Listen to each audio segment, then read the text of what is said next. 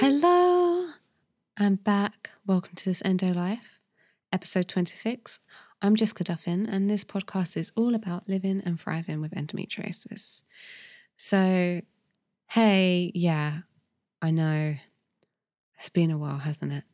Um, gosh, uh, if I go into everything that's happened since we last hung out, um, I don't know. I don't think I've, I, it sounds kind of unbelievable, but we've had like a, a series of really, really um, bad luck, like really, really bad luck. And um, on top of it all, Chris's dad passed away um, in January. So um, yeah, it, it's been a really tough time. And um, since July, I've been trying to get this season out into the world, July last year, of course. Um, and I've had to cancel it and reschedule it over and over again because it's it's physically been impossible to record. Um, so I'm really, really sorry for the delay.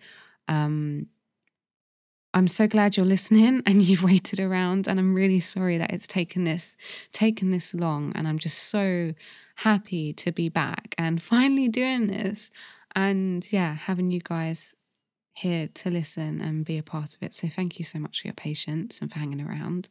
Um, yeah, I really appreciate it. Um, I'm trying a new method. I am doing quite a lot of batch recording. So kind of a few like weird disclaimers, things to note. I've got... Um, retainers. If you watch my Instagram stories, you're going to know this because I keep being like, oh, I've got retainers and I can't speak properly. I'm really struggling with them. If anyone else has retainers, can you just D M me or something and tell me how you coped? Because I honestly struggle pronouncing words and my mouth gets so tired that, I mean, you'll hear it. So I've been batch recording, got my retainers out today because, um, well, not today, just, just whilst I'm recording this intro. Um, because I just can't hack it anymore. But you'll notice on some of them when I'm interviewing guests or, um, you know, recording the intros, the beginnings, um, my my speech might sound a bit different from normal because I am struggling with it. My mouth is getting really tired. So, um, yeah, just kind of letting you know. Um, I think it's fine that I'm speaking like slightly differently. I just thought I'd let you know because it might be weird to suddenly, yeah, I don't know how it's going to sound basically um, on the other end of things. So today I'm talking to Lisa Hendrickson-Jack. She's the host of the Fertility Friday podcast. If you don't listen, you totally should because you guys are going to love it. Um, she's a fertility awareness educator, holistic reproductive health practitioner, and author of newly released book, The Fifth Vital Sign. Before I get started, though, I want to thank my sponsors. Yes, I have sponsors now this season. Um, pretty happy about that. So my first sponsors are B U Period Patches. These guys are honestly like always, always part of my um, go-to period pack. Um, unfortunately, I ran out and came on early, literally this week. Um, actually, today I'm on the last day of my period, and the majority of these episodes you're going to be listening to over the next couple of days were recorded on my first day. I didn't know I was I, I was early, so it'd be really interesting if you can hear like the slight brain fog going on in my brain. Pain worse, I was cool, like I've got that under control, but I was definitely fuzzy-headed, so you might notice that. Anyway, um, my B U period patches are always part of my kind of toolkit. Um, so I use a magnesium spray, usually a sensitive one because my skin gets a little bit itchy otherwise. Um, Forage Botanicals, Moon Belly Balm, I think it's called, magnesium supplements. Um, I pop one of those once my period starts, and that helps relax the muscles. And the B U period patches. These are made from one hundred percent natural essential oils, and they soothe cramps naturally and therefore reduce pain. they are like um, plasters, really, like long plasters that go across your like abdomen and your back, wherever you've got pain.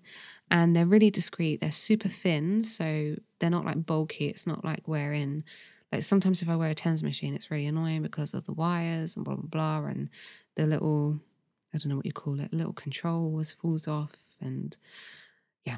And then someone's like, oh, you dropped your stepper thing. And I'm like, oh yeah, thanks. It's actually my TENS machine. Um, anyway, you can get five patches per pack. Well, not can, you do get five patches per pack. Um, they're six ninety-nine if you buy them uh, for like once off, or four ninety-nine when you subscribe. To shop, just head to the link in my show notes and you can start soothing period cramps the natural way. My second sponsor today is the Know Your Endo course, The Endo Toolkit, by the lovely Jessica Minan. Um, Jessica Minan was a previous guest on the podcast, like twice actually, I think. She's an incredible support for the endometriosis community. Um, she went from not being able to get out of bed, not wanting to wake up at all actually, needing a hysterectomy um, with stage four endo, to living a normal life with endometriosis and actually cancelling her surgery. Her five-week programme now teaches you the tools to help you manage endometriosis. This isn't a cure, we know there isn't a cure, but it's about equipping you with the knowledge and the power to feel fertile, twenty, thirty percent, fifty percent better every single day. Enrollment opens March the eleventh to the seventeenth, and that's for the early bird pricing. And then March eighteenth to the twenty-fourth for the regular pricing. And because you guys listen to this show, and because I've been away for way too long, and I'm sorry, you get fifteen dollars off early bird and standard pricing with code Jessica in all caps. So that's Jessica, J E S S I C A. Just head to knowyourendo.com forward slash program, P R O G R A M, um, so that's spelled the American way, um, and add your code at checkout. Also, if you're around this Friday, I am holding a dinner party um, in support of Endometriosis U K. Um, some of you will know that I freelance, uh, consult, essentially, for Endometriosis U K, and I used to be a full-time member of staff there. They are a really tiny charity. They are doing massive work. Um, if you don't know yet, we were successful in getting menstrual wellbeing taught in um, schools, primary school and secondary school. That's going to be commencing from twenty twenty, and we have been campaigning that for a very, very long time, and we are a tiny team. This is huge news. Um, Young people are going to actually know what endometriosis is. They're going to know what's normal for a period and what's not. They're going to know what the signs of something going on is. It's massive. So, you know, I really want to support them. I'm doing this fundraiser. Um, it's Know Your uh, Know Your Endo? No, it's not Know Your Endo. It's Endo the Night. Um, so this is their annual fundraiser every March, um, where you get to hold your own party. And mine is a dinner party in collaboration with my lovely friend Lauren Lovett at her plant academy. Um, she's a plant-based chef, and we are doing an anti-inflammatory, endo-friendly um, banquet, um, which includes gluten-free bread and vegan cheese. I literally cannot wait. And non-alcoholic Prosecco. I don't know what else you could want, except for maybe low sugar, unrefined, made with unrefined sugar, chocolate cheesecake bites, which you get at the end, and you get goodie bags. So it's going to be a really lovely night. Please come along. I'd love to meet you guys in person. I get so many emails and D Ms, and it would just be really nice to meet people in person and support Endometriosis U K, get together on Endometriosis Awareness Week and International Women's Day. Yeah, it's just going to be a really, really nice night. So I'd love to see you if you can come. The link to the tickets are in um, in the show notes. And um, yeah, it'll be great to see you there. Let me know if you're coming. So now back to Lisa. So as I was saying, today's show is with Lisa Hendrickson-Jack.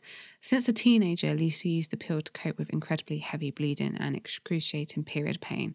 At eighteen, she decided to come off the pill, address these problems like head on, and finally understand what the hell was going on with her menstrual cycle.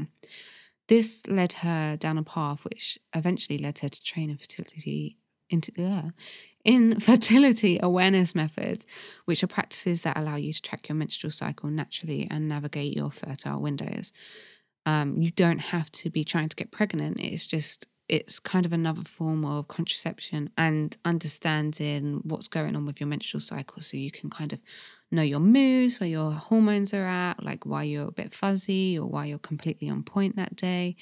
Um, so anyway, through her book, podcast and course and blog, Lisa teaches people with periods how to chart their menstrual cycles naturally, and if they'd like to come off um, hormonal birth control completely, she helps them do that. This is a disclaimer. This um, interview isn't about pill bashing or bashing anyone who is taking the pill. It's about delivering the facts that are often, whether directly or indirectly, hidden from us. It's about providing you guys with the truth about the side effects of the pill, how to manage those. We do talk about if you want to stay on the pill, like how to do that in a healthy way and support your body. Um, every person has the choice to take the pill or any contraception that they'd like, but we believe it should be an informed choice. So um, this episode is about giving you the information on that. It's not an episode on how to take the pill to manage endometriosis. Um, I don't really deal with the medical side of things. I deal with like the holistic side of things. So this does lean more towards like if you want to come off the pill or if you want to like support your body whilst you're taking the pill. Um, that's more about that kind of stuff. So yeah, Lisa and I are not bashing the pill. It's about giving you guys all of the information and knowledge that you so rightly deserve in order to make an informed choice and manage endometriosis in the way that you want and the way that suits your body. So in this episode, Lisa drops some incredible truth bombs. Like my jaw was hitting the table all the time. We discuss the side effects of birth control and the risks of using hormonal birth control to mask endometriosis symptoms without actually getting to the root of the problem.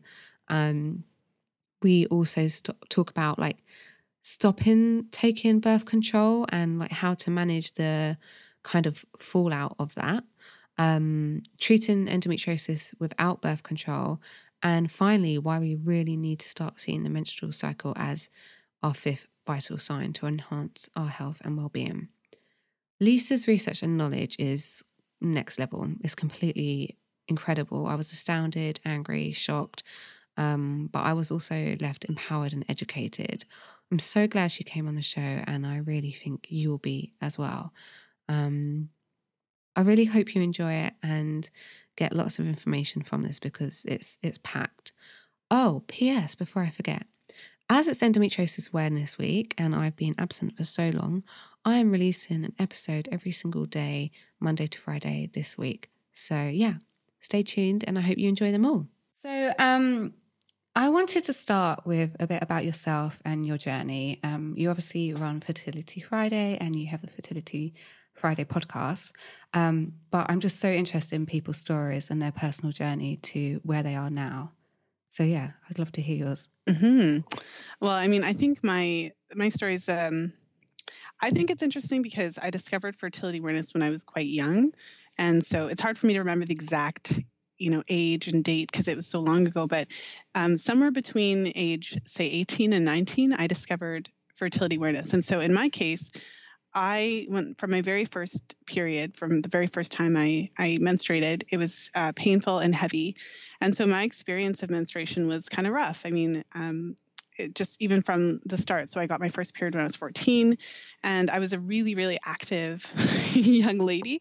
Um, you know, I did ballet, and it's really inconvenient to try to figure out how to sort your period out when you're wearing like a leotard. Yeah, I can imagine. Um, I had one pretty embarrassing experience when I was trying, you know, to figure to figure that stuff out. Um, And, you know, I did track and field, and I played basketball, and I played volleyball. Oh, and it was so sporty. I feel so bad. I was super sporty, yeah. So it was it was really hard for me um, to kind of figure that out. And more so because it's just, um, there was a period of time before I was comfortable using tampons. And so having just to be in all these sports situations is is, is pretty tough. Um, before, you know, this these are before the days of the menstrual cup and knowing how to handle all of this stuff. Yeah. So, um And also the pain was really bad. So I would get my period and I would just be like on the floor for, you know, the first couple days. because it was that bad. And uh, so, you know, as a young lady, the only thing I knew what to do is to go to the doctor and basically like ask him to put me on the pill. And really, it only took like less than thirty seconds of me talking, and he was already writing the script. So from from the time I was young, I, I, I and I did that intentionally because that was the only way I knew how to manage it. Um, young women are very industrious, right? So we get the solutions that we need. And now that, that allowed me to kind of figure out my sports and to just, you know, not have these really hard periods. But in retrospect, when I look back at some of the emotions, you know, that I was feeling, like some of the anxiety and the depression, and um, I had migraines, and the only ever, t- the only time in my life I've ever had migraines was basically when I was on the pill. So looking back, there was, I, I feel like I, at the time I had no idea, but looking back, I think that I did experience some side effects, but how would I have known? No one told me. Um, so because I was using the pill for all of these other reasons, like I specifically was just using it to make my periods lighter and to make my pain less. So, um, I never took it at the right time. Like I was not taking it for birth control. And when I eventually needed birth control, um, I was, I just didn't feel like I could trust it. I had come off the pill a bunch of times um, just to see if it did anything to my cycles. And every time I would come off of it, my cycles would be just the, like my periods would be just as bad, even worse, more right, painful, yeah. more heavy. Um, so I kind of knew that, uh, first of all, that it wasn't actually doing anything to, to the problem. I kind of gathered that. Um, and also I had read the package, and I kind of knew that if I was having sex and if I was on this pill, I would always be scared that I might be pregnant because I'm just not the girl that's going to, you know, get, take it at eight o'clock every day type of thing. um, so At, at one point, and also I, it was on my radar, like a, a lot of women in my family had had various fertility or kind of reproductive health challenges, from fibroids to recurrent miscarriages to all this stuff. And I just kind of felt like, okay, it's not fixing anything. I don't know what the problem is. I don't want to have a hysterectomy. Um, my mom had a hysterectomy, um, you know, when I was youngish. I think I was probably under ten or something. And I, it was a very, uh, that experience always stood out to me because, um, and then my auntie came to stay with us, and then she had had one too. And there's all these women in my family that basically had fibroids, and the periods were so heavy that eventually the doctors were just like, well, let's just take it out. And I just didn't want that to be me. So I was, you know, this is one thing I always like to share, this part of my story, because I was like, you know, seventeen, eighteen, nineteen, when I had these complex thought processes. Mm, young gosh. Women are capable of having, right? Like young women are capable of, of, you know, um, Uh, critical thinking. Th- these were the things that I was thinking about when I was trying to figure out what type of birth control to use. And so I came to the conclusion that I didn't want to be on the pill because I, I just, I knew I wanted to k- kids someday. Like that day was like way in advance, but I knew I wanted them someday. And I felt like I already had some genetic possibly stuff going on, and I didn't want to do anything to make it worse. Yeah, of course. And then also I figured to myself, okay, so I don't, I know that I'm not the greatest candidate for the pill. And so therefore I'm always going to be scared and terrified that I'm going to be pregnant. So I may as well just use a condom, because then at least I know, like, if the condom breaks at that time, then I know that I should be afraid. That was my level of understanding other yeah. than just having sex and like, having no idea of what was going on. That's how I felt. So it was around that time that I discovered fertility awareness. And that was amazing because all of a sudden I, I learned that there was only a small window of my, my cycle where I could actually get pregnant, and I could actually learn how to tell when that was. And so that gave me like the control that I wanted, and that made me me feel very comfortable. I felt much more comfortable off the pill, being able to identify when I'm fertile, being able to manage that with condoms, or, you know, that was how I was managing it at that time, like the, or not having sex at all, but being very like aware of that. And then knowing that if something did happen, if the condom broke at that time, then, okay, then I would need the morning after. Like I felt more um, in control with that um, in that perspective. So um, that was all happening when I was like nineteen. Wow. It's like nearly twenty years ago. And so, I mean, I just, I think that it was just meant to be. I this I all think happened. So. It feels like it. it just really, hearing yeah. your story really sounds like you were destined to do this kind of work. Yeah, because I mean, it's just so most women just don't have this experience. And so I was on my university campus. Um, I discovered fertility awareness at a talk. Um, this woman, Inga Muscio, wrote the book Cunt. Um, and it had just come out. I didn't realize that, but she came to our university, and she was, t- you know, reading some excerpts from the book. And, you know, she said something in her book about how you could basically tell when you're fertile and your cervix changes around ovulation. And that was when I just, that, like, that was the first time I was exposed to that.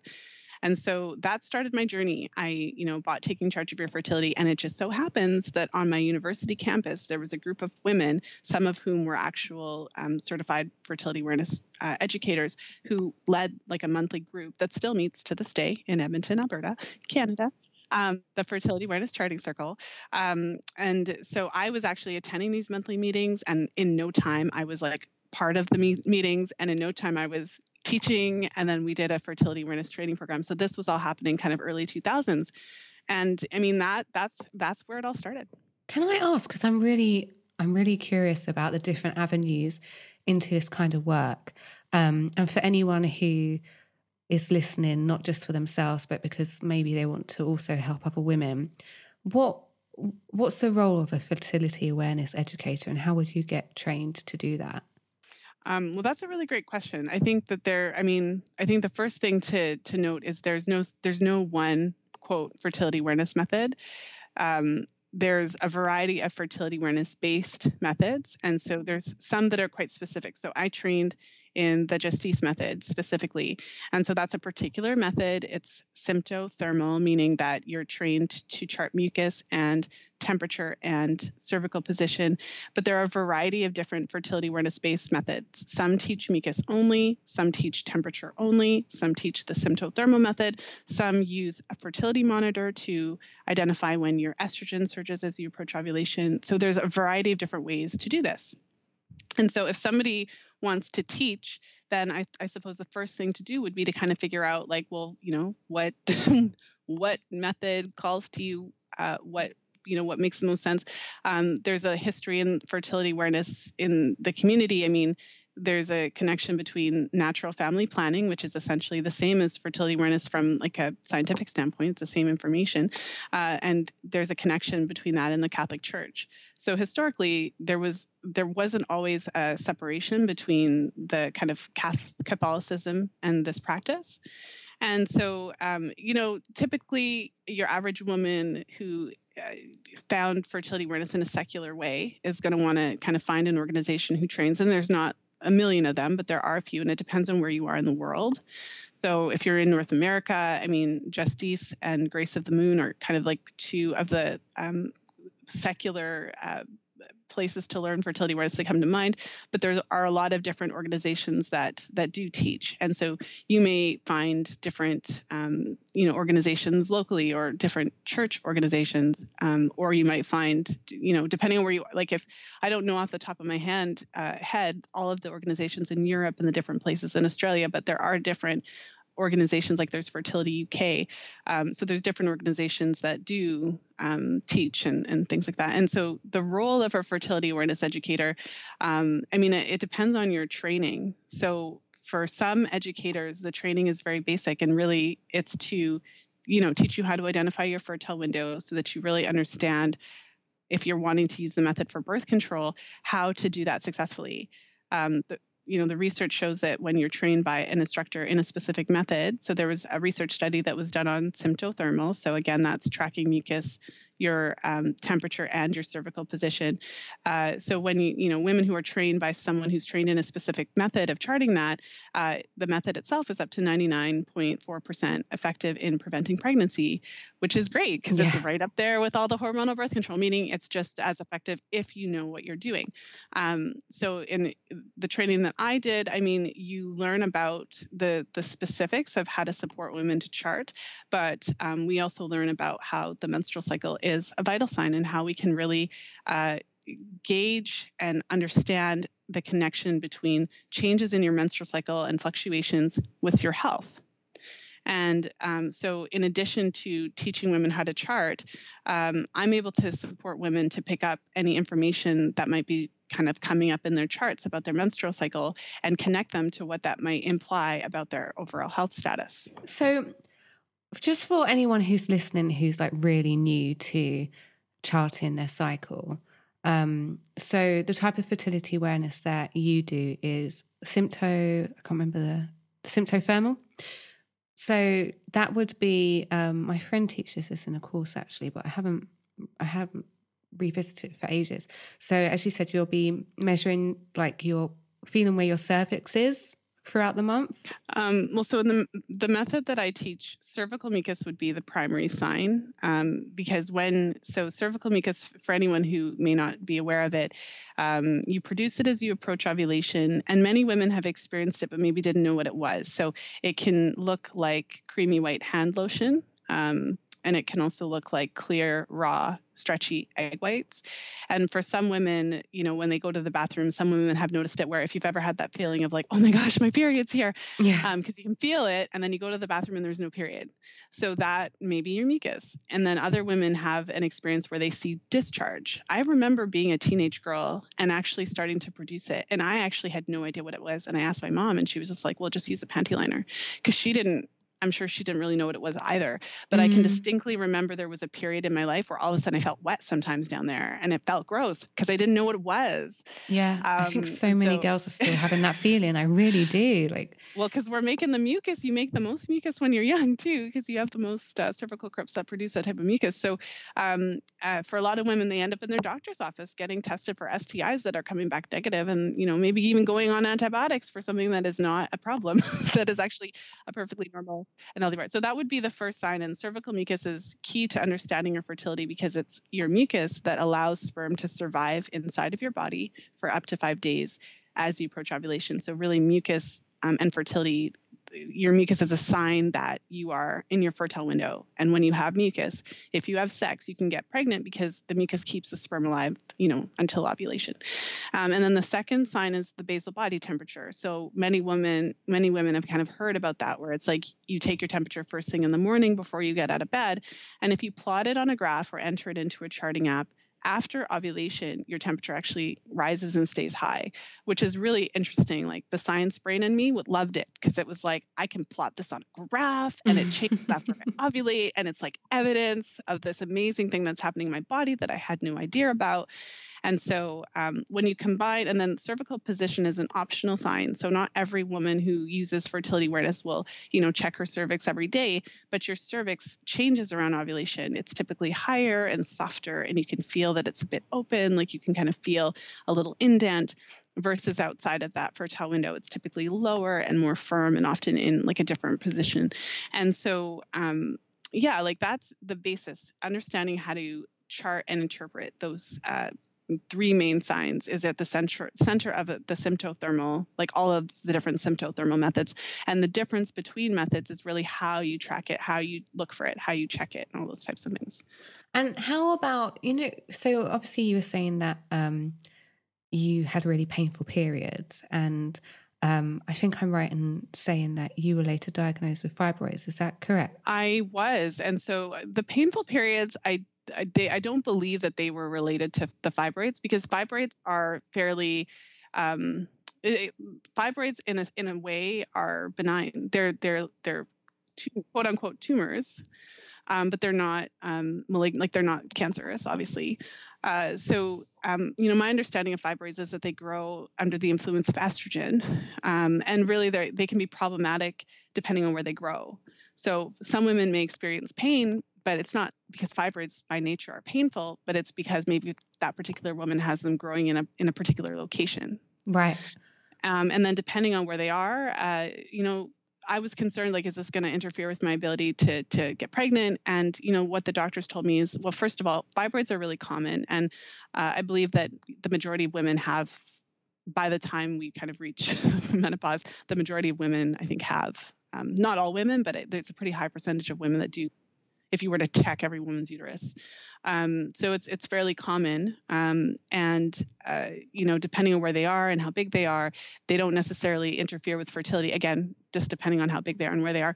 Uh, but they can and are very well associated with um, increase, like heavy bleeding, because having something growing in your uterus seems to increase the chances of you having heavy bleeding. And I don't know exactly the mecha- mechanism behind that.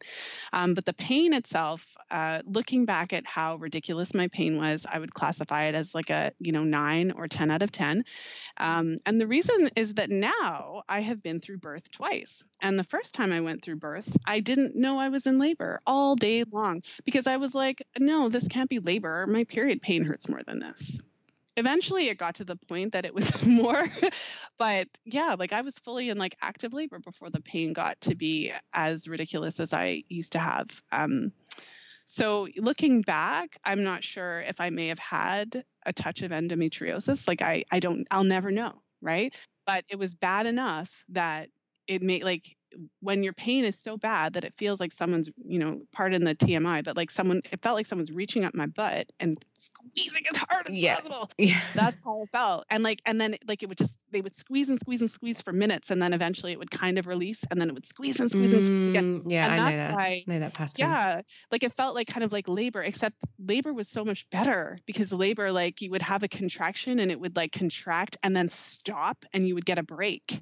So ladies, what I'm saying is like the pain was worse than labor because at least with labor, you had like a minute to regroup yourself and prepare for the next one. Whereas these bloody period pains, they like they would last all day, right? These these cramps would just last all day. And if I didn't take the drugs in the window, you know, the window, then you're just like hooped. So when you had the foot, like when you started doing the fertility awareness, um, did you... Did that help you manage your pain at all? Because I know we're obviously going to get into the pill later and um, kind of the idea of masking symptoms with the pill. And I know that's what you were concerned about. You were concerned that you were kind of ignoring something that was going on with your body. So was the fertility awareness just helpful for your contraception or, um, or as a contraceptive, or was it also like helpful for you to kind of, I don't know, make some peace with your body and get to know what was going on with it? Um, yes, it definitely, it definitely helped. I would say one thing, I mean, tracking your cycles, just looking at it by itself doesn't solve if you have like an actual legit problem underneath.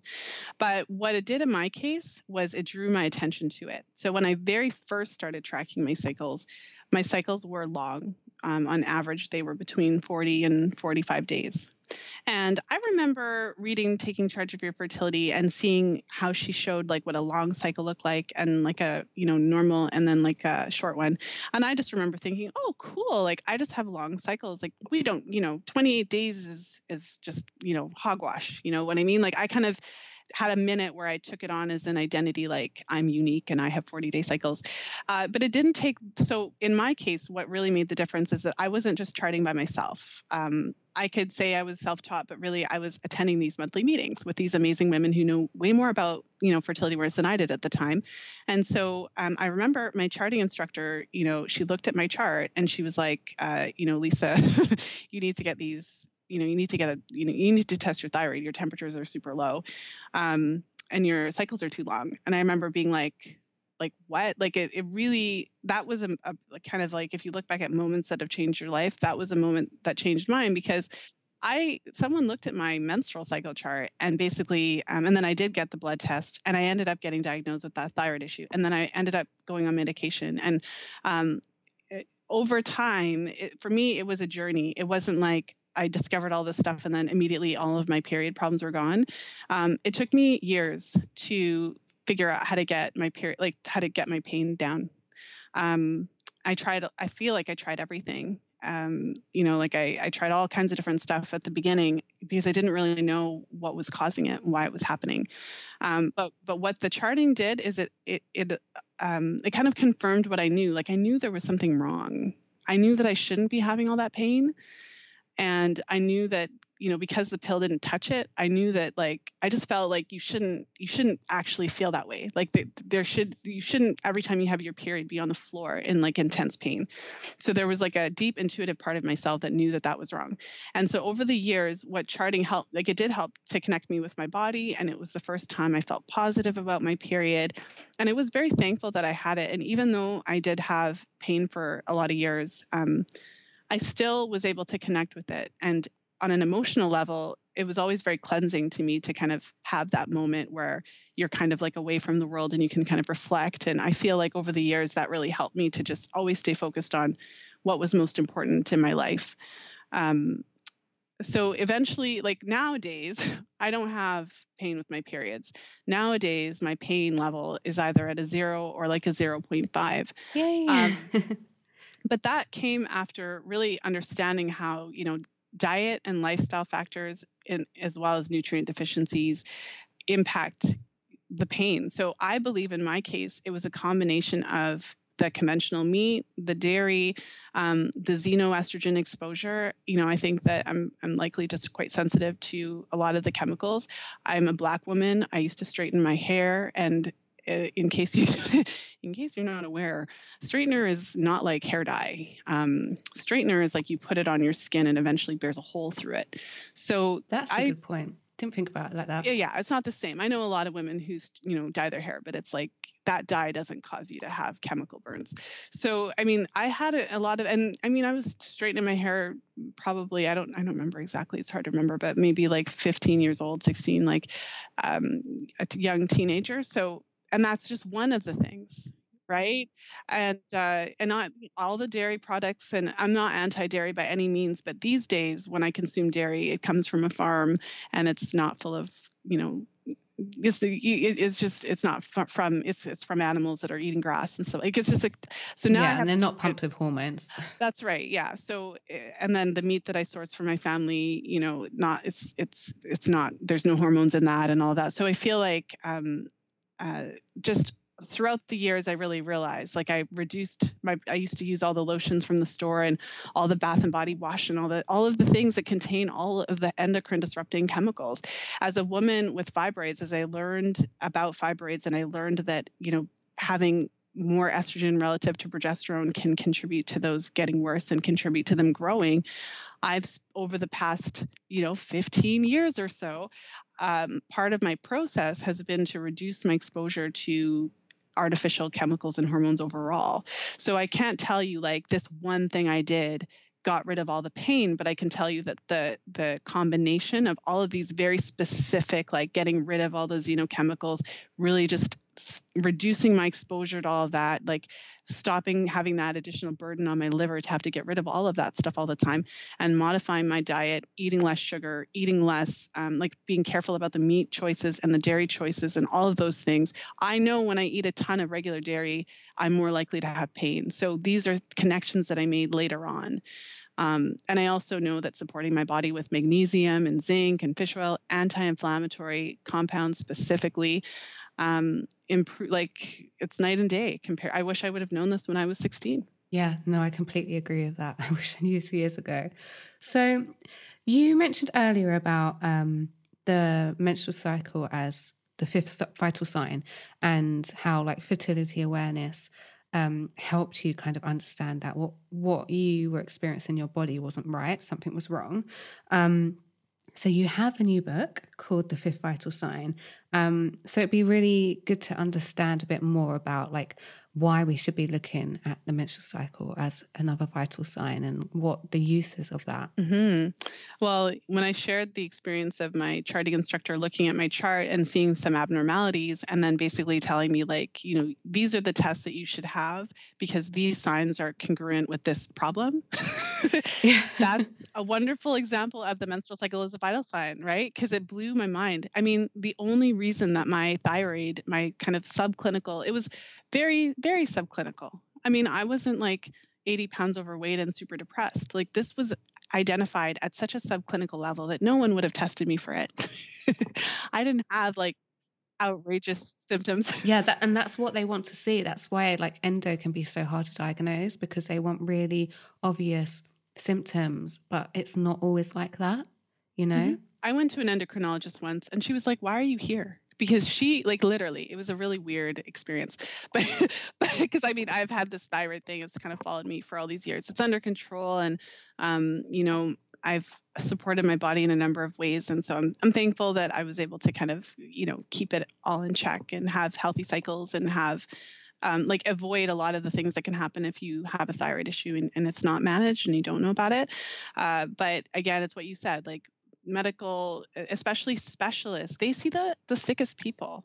Like they're seeing people that are like, it's it's been there for so long. No one identified it early. And, you know, now they it is this horrible, like exacerbated thing. Um, so to take it back to this idea of the menstrual cycle as a vital sign, I mean, the reason that I wrote the book, it's the same reason that I started the podcast and the same reason that I've been teaching women for all these years. And it's really because even though in my case, like almost twenty years have passed, Um, I discovered this a long time ago, but your average woman still has no idea because our education system doesn't teach us how our bodies work. And so, you know, one of my, um, like the book was an ambitious project because I didn't just want it to be an opinion piece. Like I didn't just want it to be me being like, and this is what I think because I think so. Uh, so, so I spent, a, you know, a ridiculous amount of time researching, you know, there's over a thousand, you know, references in, in the back of the book to kind of oh back gosh. up sections. Yeah. So it was like the reason I, well, I mean, there's a few reasons why I did that. I mean, one re- reason I did that is because I wanted to create a resource where women can feel really comfortable and confident.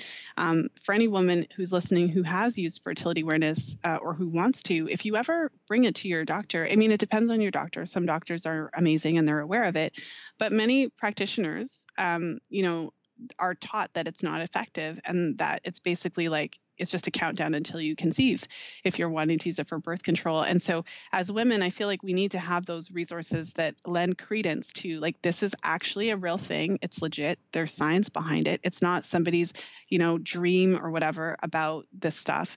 There's years and years of solid science behind um, fertility awareness that me- that has never really been put out in the open in the way that I'm doing in the book. And so that was a big part of it. Um, but to take it back to the the whole vital sign piece, I mean, the most commonly accepted vital signs that we're, you know, we know and love are uh, our body temperature, our heart rate, our respiratory rate, and our blood pressure. And so all of us have that general understanding. We all know that there is a normal accepted range for all of those vital signs. And if we were to go into our doctor's office, they're going to check the vitals. And if there's anything off, then the doctor immediately knows in a real, it's a real-time measure. So the doctor would immediately know, okay, this is out of the normal range. And if it's out of the normal range, it could be these, it could be for these reasons. And so it, in a way, it gives the doctor a roadmap so that when they're starting to look for what could be wrong, they already have a general sense of what could be causing that vital sign to be out of alignment. And I mean, if you think about your temperature, well, that's the easiest, that's the low-hanging fruit example. Like if you have a fever, the doctor knows it's got to be something and it's likely either like an infection or like something like that. And then the question is like, where is the infection, right? Um, and so in the very same way, your menstrual cycle, there's a normal accepted set of parameters of what's uh, what's healthy. And it's beyond the length. I think as women, we're only taught about the length. So it's like, oh, the cycle has to be twenty-eight days, but and ovulation has to be on day fourteen, right? Which isn't actually true. Um, but we typically think it's just that. But to give you an example, if I were to look at a woman's menstrual cycle chart, because I've, you know, spent years training in this stuff and working with women, I'm going to look at the length, and a healthy cycle would fall somewhere between twenty-four to thirty-five days, somewhere in there. And you notice I didn't say twenty-eight because some variation is normal. And, um, you know, the period, we would expect it to last uh, about three to seven days. So if a period is only lasting for like a day or two, or it's like way too light, Uh, or way too heavy, that gives us information. So we would give, we were talking about fibroids quite a bit. Sometimes heavy, heavy bleeding could be a sign that, okay, maybe she should have an ultrasound just to check out to see if something could be happening because she's not supposed to be bleeding that much. Um, and then after you have your period, you would expect to kind of approach ovulation. And as you approach ovulation, we would expect you to produce cervical mucus. So we would expect you to have about, you know, two to seven days of mucus. We would expect you to actually ovulate. And in a healthy cycle, we would expect that ovulation to take place between days ten and twenty-three. And you'll notice, again, I didn't say day fourteen because there is a range of what is considered normal. And women are not robots. So we actually, um, and the first half of the cycle, so ovulation is what the most, that that first phase, the pre-ovulatory phase, is the most variable phase of the cycle. So if there is going to be some fluctuation in terms of the length of your cycle, it's typically because ovulation happened earlier or later in the cycle, which is helpful to know for a lot of reasons. Um, and then after ovulation, we would expect your luteal phase, so the second half from ovulation to when you get your period again, we would expect that to last uh, on average about twelve to fourteen days. So when you have that, and I mean, that probably blow, like when I first discovered that, you know, there's more to my cycle than just my period, that mm. kind of mind, right? Yeah. So just by that little, you know, snippet of information that I just shared, you can get a sense that like, wow, there's all these different phases of the cycle. Each one of those phases has like a normal parameter. And if you were to look at the cycle in that level of detail, you could actually gather a lot of information, because if a woman's ovulation is delayed a lot, if she stops ovulating altogether, if she's got a really short luteal phase, if she's not producing any cervical mucus, if her periods are too light or heavy or too short or long, all of those things can point to different specific issues that we should be aware of. Absolutely. And so I guess this links into, um, I mean, I know that you feel that the pill can mask a lot of symptoms, um, a lot of conditions. And many of the people that I work with with endometriosis are either on the pill or they've been on the pill at some point to manage endo. Um, so, or many of them don't even get to the point where they get diagnosed with endo, because at thirteen, twelve, or, you know, even as young as eight now, girls are starting their periods as young as eight um, in the U K. Um, they're getting put on the pill if their periods are really bad in the beginning, which could be endometriosis. So they could go ten, twenty years straight on the pill and not know what's really going on, or be taking it and pain is still there, but they're kind of, you know, they're like, well, this is just the best This is the best I'm going to get. So what are your thoughts on kind of taking the pill for a condition, or just, you know, some painful periods that might not be a condition? But, you know, how do you feel about doctors using it in that way? Mm-hmm. Well, I feel like, as you know, this topic, there's a bit of controversy. And I feel like if you were to say one or the other, like it's totally fine or you should never use it, I feel like Um, both of those solutions or both of those responses aren't really realistic. Um, so, I mean, I think what to focus on is that the pill doesn't cure endometriosis. Mm. It doesn't make it better. No. The actual condition, what it does is it makes your symptoms more manageable, but the pill is also not without consequence. And I think, like, again, this is it. Like, so, you know, I'm assuming that your listeners are adults. And so we need to have an adult conversation about it, just like we would have an adult conversation about anything else. So when it comes to endometriosis, so um, if you have endometriosis, first of all, it's an inflammatory condition. Um, there's more evidence now uh, linking it to an autoimmune issue. And although there's, you know, there's no known cure for endometriosis, there are a lot of women who have dramatically improved their symptoms, so their painful um, per- uh, periods and, and things like that, by addressing some of the factors that would lead, that would increase inflammation. So um, the things that I spoke about when I talked about how I managed to bring my pain down, and like the the key parts of that story were that it was not immediate, it was over a period of time, you know, and it's not easy to kind of swap out all of your care products and all of your cleaning products and like um, change your diet and, and, you know, focus on different types of foods that are less inflammatory. Those are things that take time. With the pill, like you take it, and then you have, uh, you know, an immediate, uh, you know, not every woman, the pill doesn't take away the pain for every woman with endo. Um, but for a lot of women, that's what actually allows them to be able to manage. So um, I would say that the like the problem in my perspective with relying completely on the pill and and basically in a scenario where a woman is having these symptoms and using the pill and like, that's it, that's the solution. The problem with that is that the The pill doesn't cure anything. What it does is it, um, you know, the majority of hormonal birth control methods either completely suppress ovulation or interfere with that normal um, communication that happens between your hypothalamus, pituitary, and ovaries. So you're basically suppressing it and you're replacing your natural cycle with a fake one. And the bleeding you experience on it isn't your period. It's withdrawal bleeding, because if unless you actually ovulate, you don't have a period. It's not a true menstrual period. So a lot of women then are under this idea that like you just take the pill and then you get easier periods, but you're not actually getting periods. They could have made the, the pill pack twenty-eight days, uh, thirty-six days, one hundred days. It was arbitrary because you're not actually menstruating.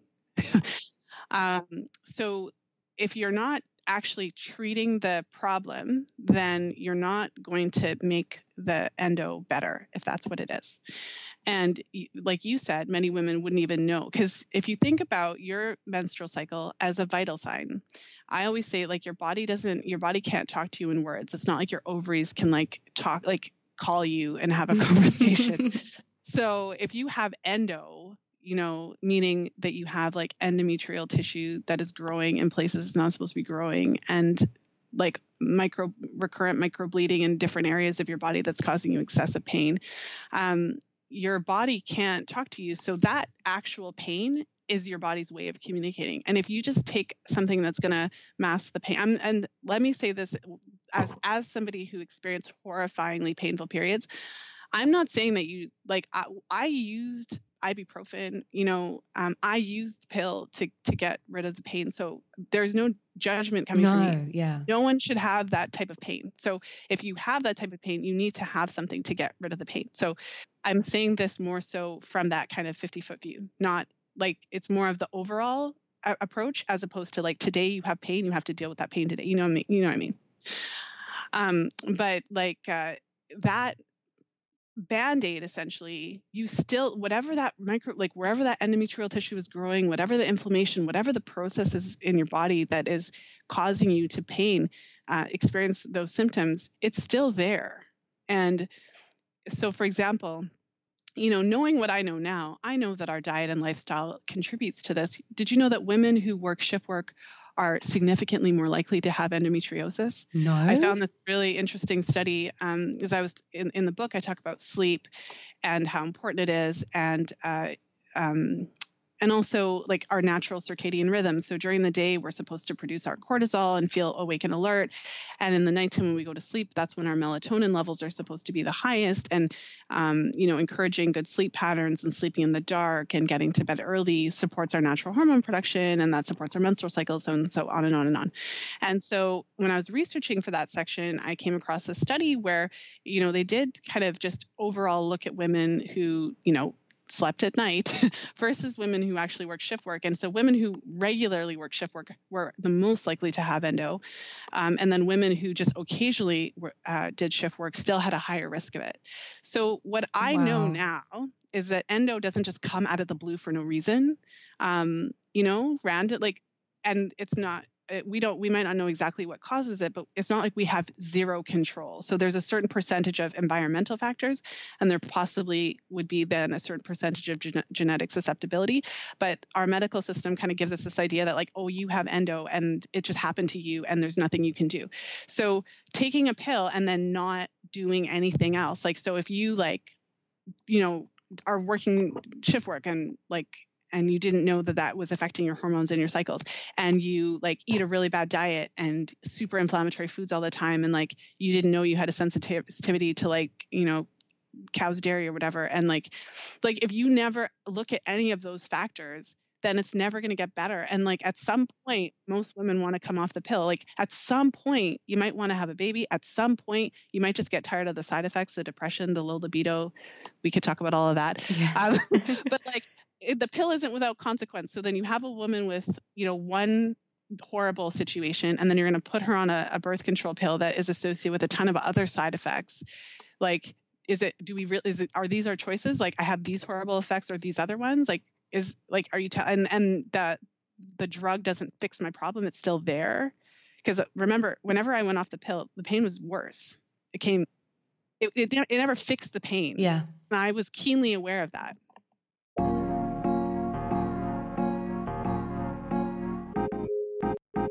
Sorry to interrupt, but I'm here to quickly remind you that B U Period Patches are our sponsors today and are making this show possible.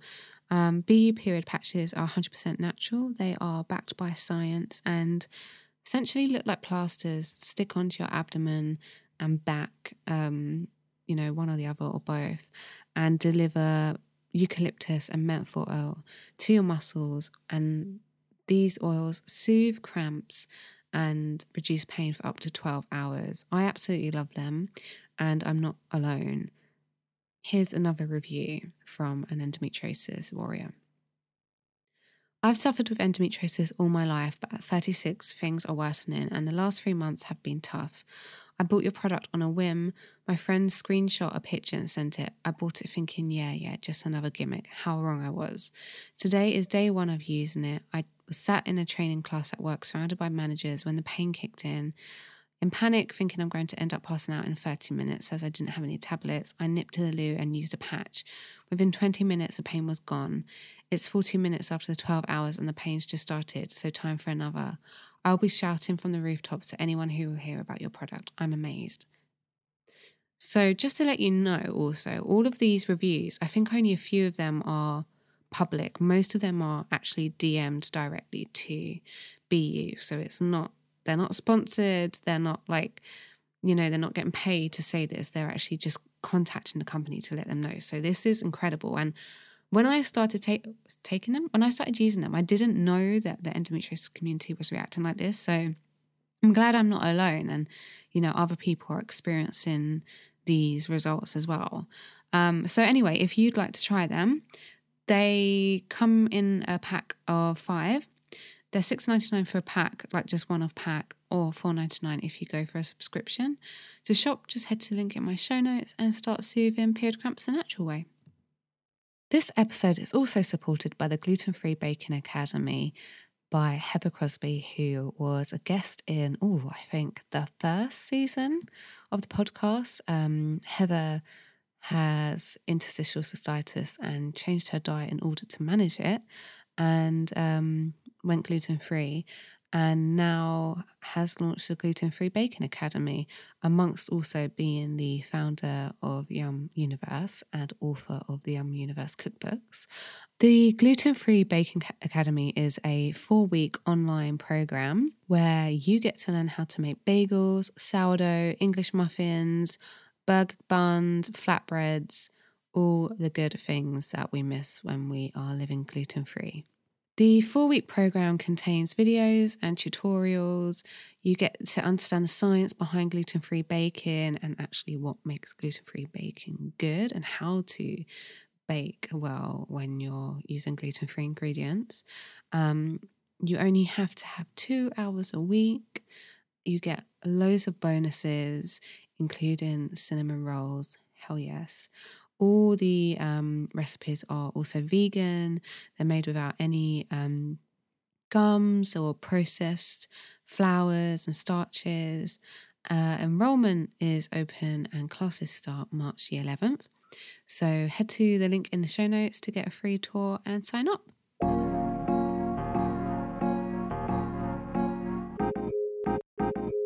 So that would be really interesting to get into the side effects of things, because The, I don't take the pill, and I haven't done for, gosh, I can't even think how long it might, I don't know, five, seven years maybe.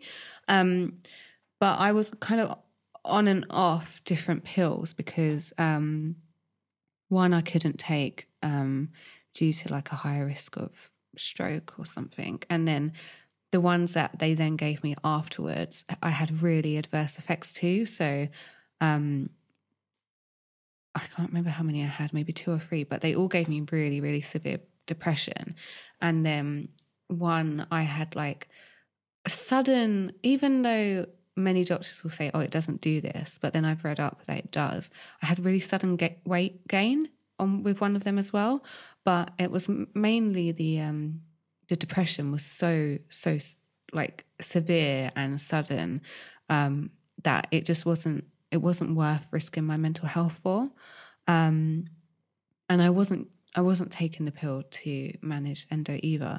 But I feel like there are a lot of myths out there about the side effects of the pill, and I feel like a lot of doctors will say no, that's not true, and others will say yes. This is. I've literally heard conflicting things. So for people who have just kind of been on the pill since they were like a teenager and they haven't really asked any questions or been told much about it, could you go through the side effects and also any impact that it might have on fertility? Because I don't really talk about fertility on the podcast, so I think for anyone who is wanting to have a baby, it could be helpful for them to hear, or even just put their worries at, you know, at ease if there aren't any, if there isn't an impact, but it'd just be good to hear what you have to say about that. Mm-hmm. Well, no, I have a, I have a lot to say about that. I wrote two, two whole chapters on the pill, um, and filled it with some really interesting research. I think the first thing I should say is I always like to clarify my message about the pill because, um, like for example, there are women who have such severe endo that their pain is completely unbearable. And the pill is the only thing that's really giving them a bit of a relief from that. And so, um, to kind of just close out what I was saying before, um, if the pill, my issue is like, if the pill is the only solution, then you're not addressing any of the underlying factors. But for some women, the pill might give some temporary belie- relief while they work on some of those lifestyle factors, while they seek out a functional practitioner to reduce that inflammation and to really try to figure out, like, do you have any food sensitive? Like, what is it that's contributing the most to this infl- inflammatory condition in your case? What can we actually do to improve it? And you can actually spend, dedicate some time devoted to improving some of those things and figuring out what the underlying factors could be to get you to the point that you could eventually come off of it and really reduce the pain. Um, so for me, it's it's really the message I, I just want to make clear is not that, like, this isn't about the pill. This is about you being healthy and, and you being able to have a period without going into dire pain.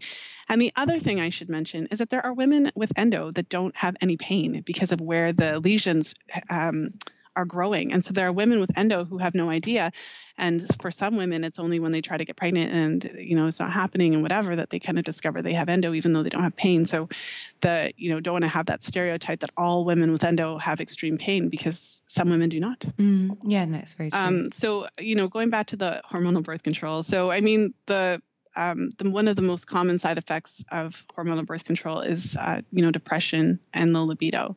And there's a couple different reasons for that. Um, one of the interesting things, though, is that when you speak to a lot of women, some women will adamantly, like, passionately tell you that they didn't experience any side effects on the pill and they loved it and it was the most freeing thing and it was amazing.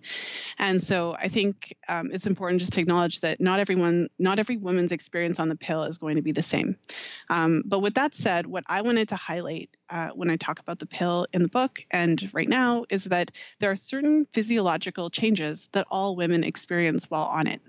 So to think that only some women experience side effects, I mean, I would say, are there really side effects or just effects?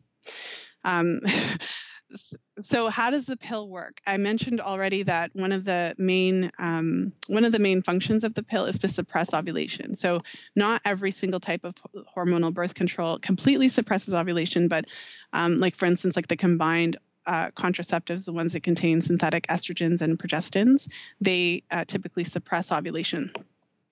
And so when you suppress ovulation, you're suppressing ovarian function. Your ovaries are what produce your natural estrogens and progesterone, which are different to the synthetic hormones in the pill.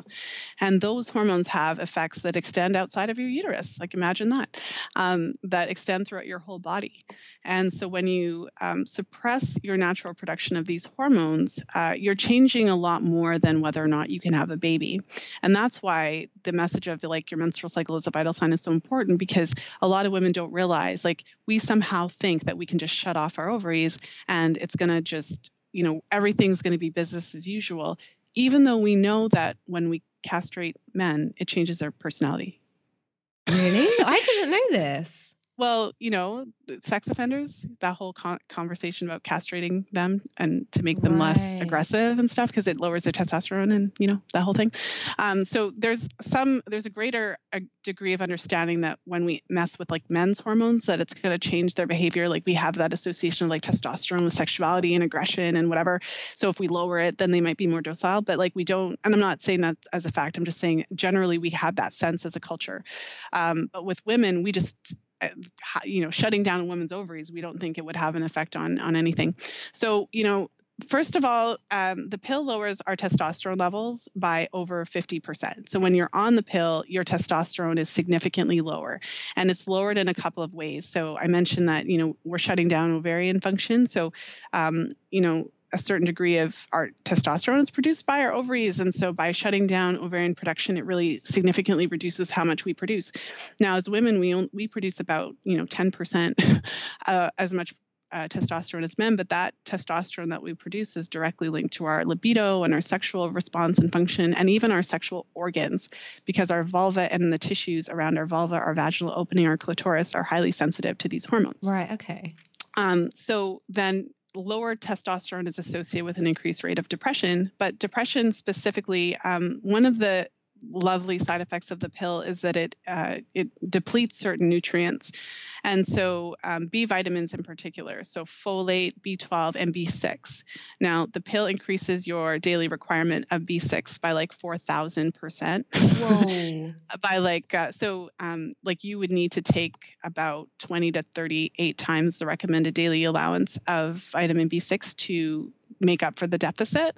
And vitamin B six is associated with our tryptophan metabolism, which is associated with our serotonin production. And so that means that for some women, going on the pill, being that it rapidly de- de- depletes this B six and it interferes with our production of serotonin, which is then associated with our overall mood. Um, there's like, the reason I'm going into the specifics is because there's specific data in the literature and like a specific function, like a direct link between how the pill affects these uh, neuro, like this neurotransmitter that is directly affected with our mood. Um, there's a specific link between the pill and increasing your chances of experiencing depressive symptoms for on these two fronts already. And we like, we've just started talking. Yeah, this is, yeah. My, my so, brain is blown. And well, and so some women respond differently to others. So some women, like in your case, go on the pill and immediately have this like, oh my gosh, like anxiety, depression out the, like there's some women that have that right away, but there's others who do not. And there's some women, so nutrient depletion, um, it, it's a gradual process. So for instance, like the longer the research shows that the longer that women are on the pill, um, like the folate depletion kind of gradually builds and builds and builds and like all of that. So for some women, they can be on the pill for like two years, five years, eight years, and then they start having panic attacks like eight years in. They just think they're going nuts because they've been on the pill for eight years. They never had any of these symptoms. So they're not even linking it, like no link. There's until they start losing their minds and like, Um, I say that with love, but until they really start feeling like they're crazy, and then they start kind of Googling, Googling, Googling, and eventually kind of find other women who've had those uh, symptoms and then link it to the pill, because no one's really telling them out, like out of the gate that these symptoms could be associated. Like if you start feeling depression, anxiety, and um, in particular, whether it's now or a couple of years in, you should know that the pill could be Um, associated with that. So if you're if if you're starting to feel this way and you're not sure why, you might want to just experiment with um, coming off the pill for a while to see. I feel like that's a reasonable thing to say to a woman.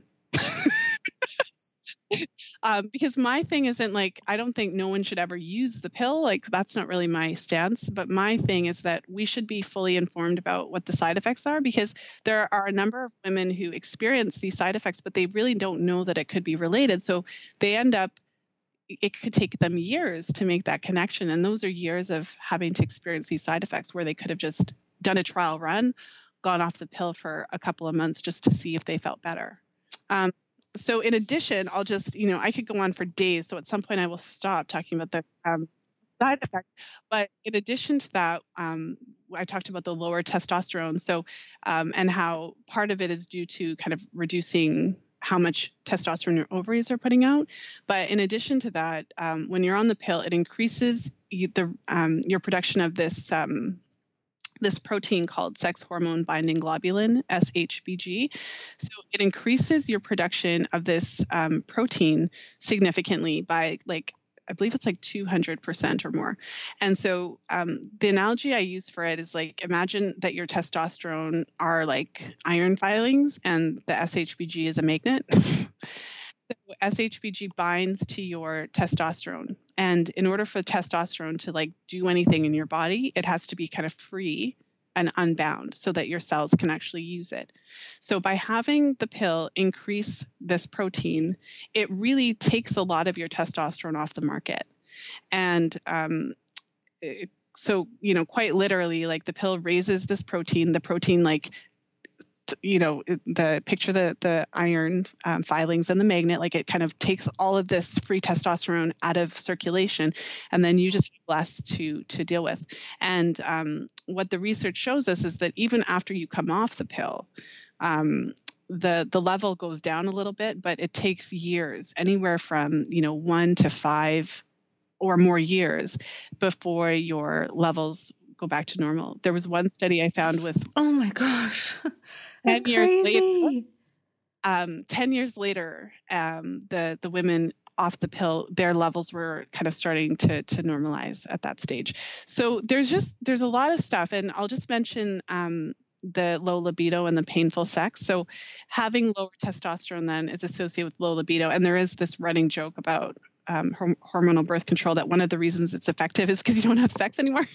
Yeah, I can relate um, to that. It's not like funny, but it's, but I mean, think about it. It's so well, like common that there's even a joke about it. Mm, oh, um, God, yeah. So the testosterone thing is a big thing. But um, what's really interesting is that um, because your vulvar tissues, so your clitoris, your vaginal opening, your labia, like because these tissues are so sensitive to our hormones, to testosterone, when you end up having um, like fifty percent or more or less testosterone um, in your body, it can actually cause the tissues to shrink and to become um, more sensitive. So women who use hormonal birth control are more likely to experience pain with sex. And, you know, you mentioned how, like, okay, what if you have a girl who goes on the pill when she's really young and she's been on it since she was sixteen?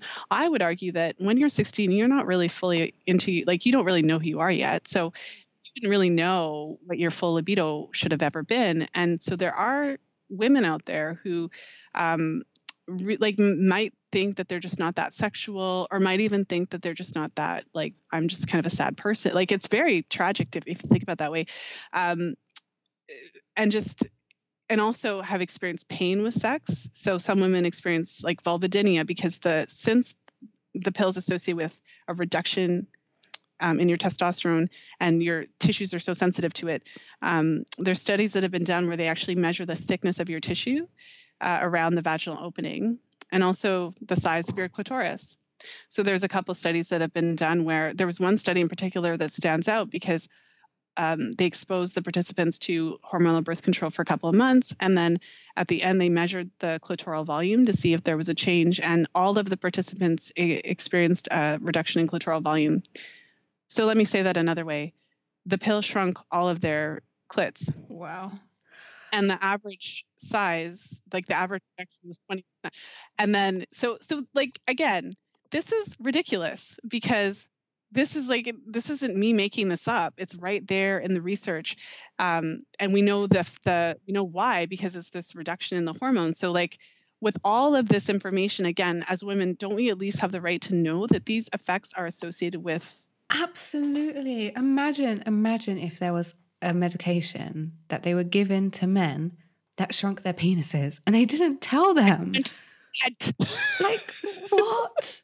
On average, an average of twenty percent, right? I, I mean, this really, it's really interesting that you bring this up today because um, I wrote an article for the Huffington Post yesterday. They asked me to write a piece about sex um, and it was kind of a reflection piece on kind of my whole sexual experience um and you know I was kind of, even though I've managed to like feel more empowered and I've reduced the amount of pain that I have with endo to like you know almost zero, that there's this kind of issue that I feel I'm really disconnected to my sexuality and my libido is kind of like At, you know, on the floor. And I've kind of put this down to the fact that I've had pain over the years, sex with pain, and I've like, you know, cut off from that part of myself. But now I'm wondering how much is this linked to the pill? Because I wasn't, you know, I, I started having sex at quite a late age and then I went on the pill pretty much like straight away when I started having sex. So I don't know what my libido would have been like without it. And I haven't been on it for five years. But if you're saying that it could, you know, there was a study where they, what, it was ten years before the testosterone kind of recovered. Well, these were, the study was um, in women with P C O S. And so they measured their S H B G levels um, kind of like for the period of time after. And what made that um, study interesting was that they tested for so long. So Um, I don't want to send the message that it's like permanent. So many women experience like that their libido starts to come back quite soon after they come off. Um, but I think the the scary part about it is that, yes, the S H B G remained elevated. So the statistical significance wore off after year five. meaning that with like after five years, like it was still high uh, statistically in a st- statistically significant way. And then if you look at the raw data for the next five years, it was still a little bit higher, but it's not like so much higher that you could actually make a scientific conclusion about it. Right. Okay. So more so I'm, I'm sharing that because, um, like we often think, okay, like I'm just going to take it and then I'm going to go off it. Everything's going to be yeah, like totally yeah. great right away. But for some women, it actually takes a bit of time for their libido to kind of bounce back. And I think that's helpful to know. Yeah, completely. Because so many of us, especially if you've already got complications around sex, which many of us do, um, it's so easy to blame ourselves and try and think that there's something wrong, you know, wrong with us. Um, well, and that's exactly the reason that I think it's so important to talk about it. I know that the, like the pill isn't responsible for everybody's kind of sexual issues with regards to libido and um, pain. But at the same time, I've um, kind of paid attention to see like, there's a lot of, there's a lot of people talking out about pain with sex these days. And it's often in this emotional sense. Um, you know, women, there's a, a large percentage of women that have experienced sexual trauma, as we know. And I think we're so quick to jump to this, it must be this emotional thing. And so there's like, I just want to be in the background being like, hey, did you ask her if she was on birth control? Like, because it's not always an emotional issue. Like, it doesn't always have to be like this deep embedded trauma. Like sometimes it's literally that you took a birth control pill, your tissues happen to be quite sensitive to the drop in testosterone, and you experience painful sex as a result. Like sometimes it's literally just that. That's it. Sometimes it's not like your past trauma. Yeah, yeah. That's all, that's all I want to say. Oh my gosh, I'm so like, I'm so grateful that you're doing this work, and I feel like we could talk about it for ages. But um, I, yeah, I know we need to wrap up soon.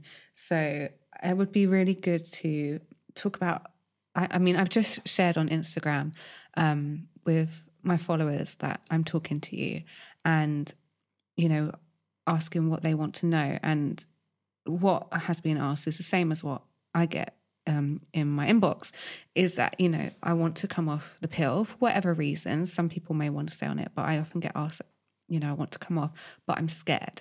Um, I'm scared about my symptoms coming back. I'm scared about the transition. Like, how do I do it? What do I do? Um, so it'd be really good to hear your thoughts on that. Like, if there are people who would like to come off it, like, is there a way to do it in a, it, is there a way to tr- transition smoothly? Because I, a lot of people talk about having kind of like odd reactions mm-hmm. to coming off the pill. I mean, I think that um, there's a there's a few specific things to address when a woman wants to come off the pill. In my case, it's fortunate that I'm a fertility awareness educator, because I think that it's kind of irresponsible for people to be like, everyone should come off the pill because the pill sucks, and then like not address the birth control question. As long as you're ovulating, like when you come off the pill, you know, eventually your cycles come back, eventually you start ovulating again and having periods. So as long as you're ovulating, there's always a chance in that cycle. If the, if an egg drops, then there's a chance of a pregnancy. Um, so, you know, for a lot of women, they're scared because, again, of this misinformation that we're given about our bodies. So a lot of women are like, in junior high, I was taught that I could get pregnant on every day of my cycle and there was no safe days.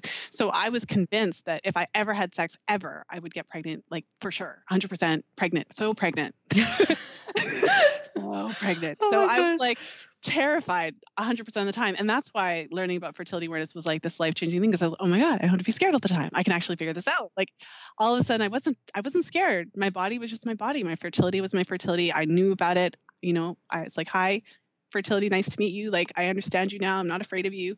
I can just live my life and like understand my body and be much more comfortable with it. So the first step, I think, is acknowledging that, like, okay, how are you going to manage your fertility? It's normal to feel scared. It's normal to think that you're going to come off the pill on Tuesday and literally be like nine months pregnant on Wednesday. Like, I know it sounds ridiculous to say, but anyone who's listening, who's in that situation of being terrified to come off the pill, totally understands what I'm saying.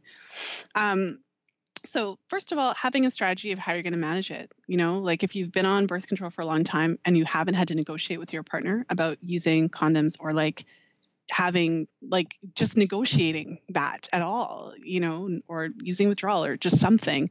If you've never had to modify your sexual behavior, um, because you've always used something, then that's a huge, it's, it's terrifying. Um, the thought of having to kind of change something that you're so used to doing one way. Um, so I would say, like, have a conversation with yourself about that. Look into the fertility awareness method, not because you necessarily have to use it, but if you gain a, an understanding of your body and how your fertility works and what what your body does when you're fertile, uh, I feel like that can help you to feel a little bit more comfortable, because then at least you know, like, you're not just fertile all the time. Um, Uh, and then, you, yeah, so that would be the first thing. In terms of the pain and managing, like, the post-pill symptoms, so the pill does suppress your endocrine system. So we, you know, all of, we have all these conversations now about endocrine disruptors and, oh my goodness, there's pesticides in my food. But the, the pill is the atomic bomb of xenoestrogens because it's specifically designed to, like, stop your endocrine system from working normally. And if it didn't do that, it wouldn't work. So it's literally, like, part of the design. Like, when they spray pesticides on food, it's not like they designed it to stop your you from ovulating. Right? Like, so I think it's it's important to know that. So what that means is that you've been living in kind of like a chemically altered state. And so for some women, when they come off of it, like, it's It's it's like if you had a car in your garage for twenty years or ten years or five years or two years and you've never started it and then you start it again. Well, it's probably going to sputter and be a little bit weird for a while. So um, you kind of have to keep in mind, some women come off the pill and they have, like, their hormones are trying to sort themselves out. So they have a couple of months where it's like, it's not good. They feel all kinds of emotions, really depressed, just all kinds of things going on while their hormones level out. And so knowing that can be helpful, because then if you know that it's temporary and it's kind of like a rebound stage, not all women have a negative experience coming off, but some women do. And um, having, being that your hormones are all of a sudden coming back again, your testosterone is coming back again, like your estrogen, your progesterone. Um, some women have post-pill acne, um, you know, because their hormones are like, it's almost like you're a new puberty, like, welcome back to puberty. We missed you, right? Um, so if you kind of know that, then you can kind of mentally prep yourself so that you can anticipate, like, this is actually, when you come off the pill or any other hormonal birth control, your body goes through a period of transition. And it makes logical sense that if you suppress a function of your body for a long time, that when you stop suppressing it, it's going to need a minute to kind of organize itself. Yeah. yeah. And now, in terms of, like, the pain for women with endo who went on it because it was ho- so horrible, it, it it's not necessarily the best idea to just, like, rip off the Band-Aid. Just like, okay, I'm just going to come off it tomorrow. Sometimes if, if your pain was really extreme, um, it, it would be a good opportunity, kind of like what I was saying earlier about um, the pill not fixing anything, and how you could kind of have a, a like a two-part strategy where, okay, we're managing the, the pain in the present, but we're also addressing the lifestyle factors and trying to figure out what, what actually was at the root of it and what is in my control that I could do to improve that. Um, so for women where it was, like, horrible, really, really bad, it might be a good opportunity for you to go to a functional practitioner who specializes in fertility, specifically endometriosis, you know, infl- like women's inflammatory conditions, et cetera, who can really support you to adjust your diet and your lifestyle factors and really address any underlying issues that are making it worse. And you could have a specific period, like a two to three month period of doing this actively, cleaning up your, you know, stuff. And to be honest, any woman who's listening knows already three things that she can be cleaning up tomorrow. So women are really smart. Like, we ought, we typically do know what our vices are and what some of the areas we could be improving. We just are kind of like, you know, it's hard to make changes. So if, if for a woman who's really, really concerned, who had really, really hard periods that really had a negative um, experience, that would be my best suggestion. I mean, don't wait until you come off the pill to start addressing it. Um, start addressing it before. Know that the pill is associated with specific nutrient deficiencies. So, for example, the pill is known, like we talked about, B vitamins, like B twelve, folate, uh, B six. The pill is also associated with um, depleting your zinc, and there's a supposed to be a balance in your body between zinc and copper. So when women are on um, birth control, they're more likely to have lower zinc because it depletes zinc, and then higher copper. So it kind of sets off these balances. Um, as well as magnesium, selenium, coenzyme Q ten. Um, the list just really goes on. So if you can, if you're aware of the specific nutrients that uh, the pill is depleting, then really making a point of, like, taking a multivitamin, like starting to actually um, boost and restore some of uh, those nutrient deficiencies while you're still on it, so that at least this is how you can make the transition a little bit less abrupt. um, like it is possible. You may still experience some symptoms because, I mean, you are in a transition period, but you can certainly do your best to mitigate that. That's so helpful. Thank you so much. And final question. Um, so I don't, for, for anyone who kind of does want to stay on the pill, um, I don't want to like leave them kind of, you know, worried. I know that you've said multiple times that you don't, it's not about being anti-pill. So I'm gathering from what you've said that um, it's about kind of knowing the facts. So having an understanding um, of the side effects and then like looking after your body in terms of like supplements or whatever may be depleted, just trying to have awareness of that and look after your body. Is there any other tips that you would offer for anyone who does want to stay on the pill but wants to do so um, kind of in the best way possible, in the healthiest way possible?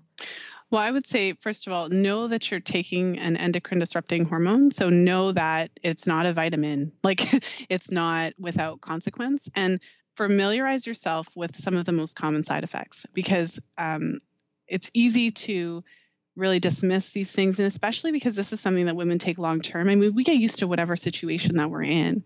Um, so I think it's really important just to to to really take some time to focus on the side effects. So I go through the side effects in great detail with tons of scientific references, like in two whole chapters, and it's like a lot of pages of information. And it's not to um, It's really, it's not to be anti anything. It's to actually provide you with what the research has to say about it. And the reason why that's important is because I know that, like, I, I just, I believe that, you know, women fall into three categories. Like some women are going to learn about this, you know, all of these side effects, and they're going to say, that's not for me. I'm never going to take it. There's some women who are going to learn about all these side effects and they're going to say, you know what, um, I'm really happy that I know about these effects. So I'm going to take it for a period of time, and I'm going to be real cognizant and like check in with myself to see if I'm experiencing any of those things. But for me, this is the right option for now. And then there's a, another group of women who's going to take it for just as long. And so wherever you fall is completely okay. I just want you to have that knowledge of what's happening so that you're not part of the um, group of women who may start experiencing depression or low libido or painful sex or, um, you know, any of the different things that we talked about. And you just had no idea that it could be related. I want you to know that it could be related so that you have the option, if ever, to switch to a different method. Some women don't do good with estrogen, um, like synthetic estrogens and hormones. So for some women, they might choose a progestin only option. They might choose the I U D that's only progest, uh, like the synthetic progestins instead. Um, some women don't do good with the I U D and they might choose a different option. Um, so I think also just having that sense and under like that kind of sense of like, okay, there's different options. Um, don't be swayed by the low dose comment. It has to be high enough to interfere with your ability to get pregnant. So all of the things that are said are, are very interesting word choices. But I would say for a woman who is, um, you know, on the pill, just be aware of the different um, effects so that if you ever experienced one of those effects, you would have the option to come off of it if you needed to, even if just for a month or two, just to test it out. Um, take time to support your body. Recognize that the pill, you know, is associated with a number of nutrient deficiencies. And although supplementation, taking a multivitamin, taking a B complex does not, um, it doesn't fully restore everything to normal, at least then you're kind of like, you're sort of addressing it. Like you're not just completely in Um, deficit, like you're kind of addressing some of that. And then also, I think the most important thing to know is that the pill and other hormonal birth control, they are associated with a temporary delay in the return of your normal fertility. There is a very real transition period that your body goes through when you come off of it. It doesn't mean that women can't get pregnant right off of it, because we all know that that happens. But even if you were to get pregnant right away, like given the nutrient deficiencies that are associated with the pill, it's not ideal anyways. Like if you want to have a baby, you want to give your baby the best possible um, start in life. So I would say that, you know, keep that in mind. And when you're coming off, don't come off right when you want to get pregnant. Come off of it a year or two before you want to get pregnant, to give your body time and to like, you don't know what's going to happen. Maybe the endo comes back with a vengeance and it's like, like you need time to sort it out. Maybe your periods don't come back right away and it takes more longer than you thought. Like giving yourself a window is helpful. Just it's like insurance, like you hope for the best, but you plan for the worst so that if anything were to happen, you would at least give yourself the time to sort it out and to get your cycles healthy and robust and normal before you're ready to, before you're wanting to have a baby, if that's something you want to do. Thank you so much, Lisa. You are literally a fountain of knowledge. I'm just like blown away by everything you said. Um, that was so helpful. I'm sure people are going to love this episode. Before you um, head off, can you let us know um, where and when we can get your book? Yeah, thank you so much. So the book is The Fifth Vital Sign, Master Your Cycles and Optimize Your Fertility. Um, by the time this episode comes out, it will be available in your favorite online retailers like Amazon. Um, and it'll be available in like a paperback version, ebook, and at some point audio, but I'm I'm diligently working to get that done at the moment. um, and also for the listeners, you can actually get the first chapter of the book for free if you go to the fifth vital sign book dot com. Um, so yeah, the fifth vital sign book dot com, and you can actually get the first chapter um, for free as my gift to you. So um, everything we talked about is in there. Um, I, I spent a lot of time writing this book. Um, It, it kind of came about from years of interviewing amazing guests, um, years of working with women, and years in the field of fertility awareness. And um, the goal is just to really give you that ability to make those informed choices. That's amazing. Thank you so much. And I will make sure I'll put that link, I put that link in the show notes so people can get that free chapter. Thank you so much, Lisa. And um, yeah, good luck with your book. Thank you so much for having me. Bye. Bye. So that's it. Thank you so much for listening. If you want to find out more about what I do or read more on endometriosis and living well with it, um, you can head to my Instagram page, which is this underscore endo life. Um, you can head to my website, which is w w w dot this endo life dot com. And you can also get um, a free guide to managing endometriosis naturally on my website. Um, I've put the link in my show notes. It's a beginner's guide to getting started and all of the areas that I um, have worked on to help reduce my endometriosis symptoms and pain and live well with endometriosis. This episode was produced by The Pod Farm. Whether you're an established podcaster or just getting started, visit the pod farm dot com to see how they can help you go from an idea to a finished show that's ready to be heard by the world. Thank you for being here, and I will speak to you soon.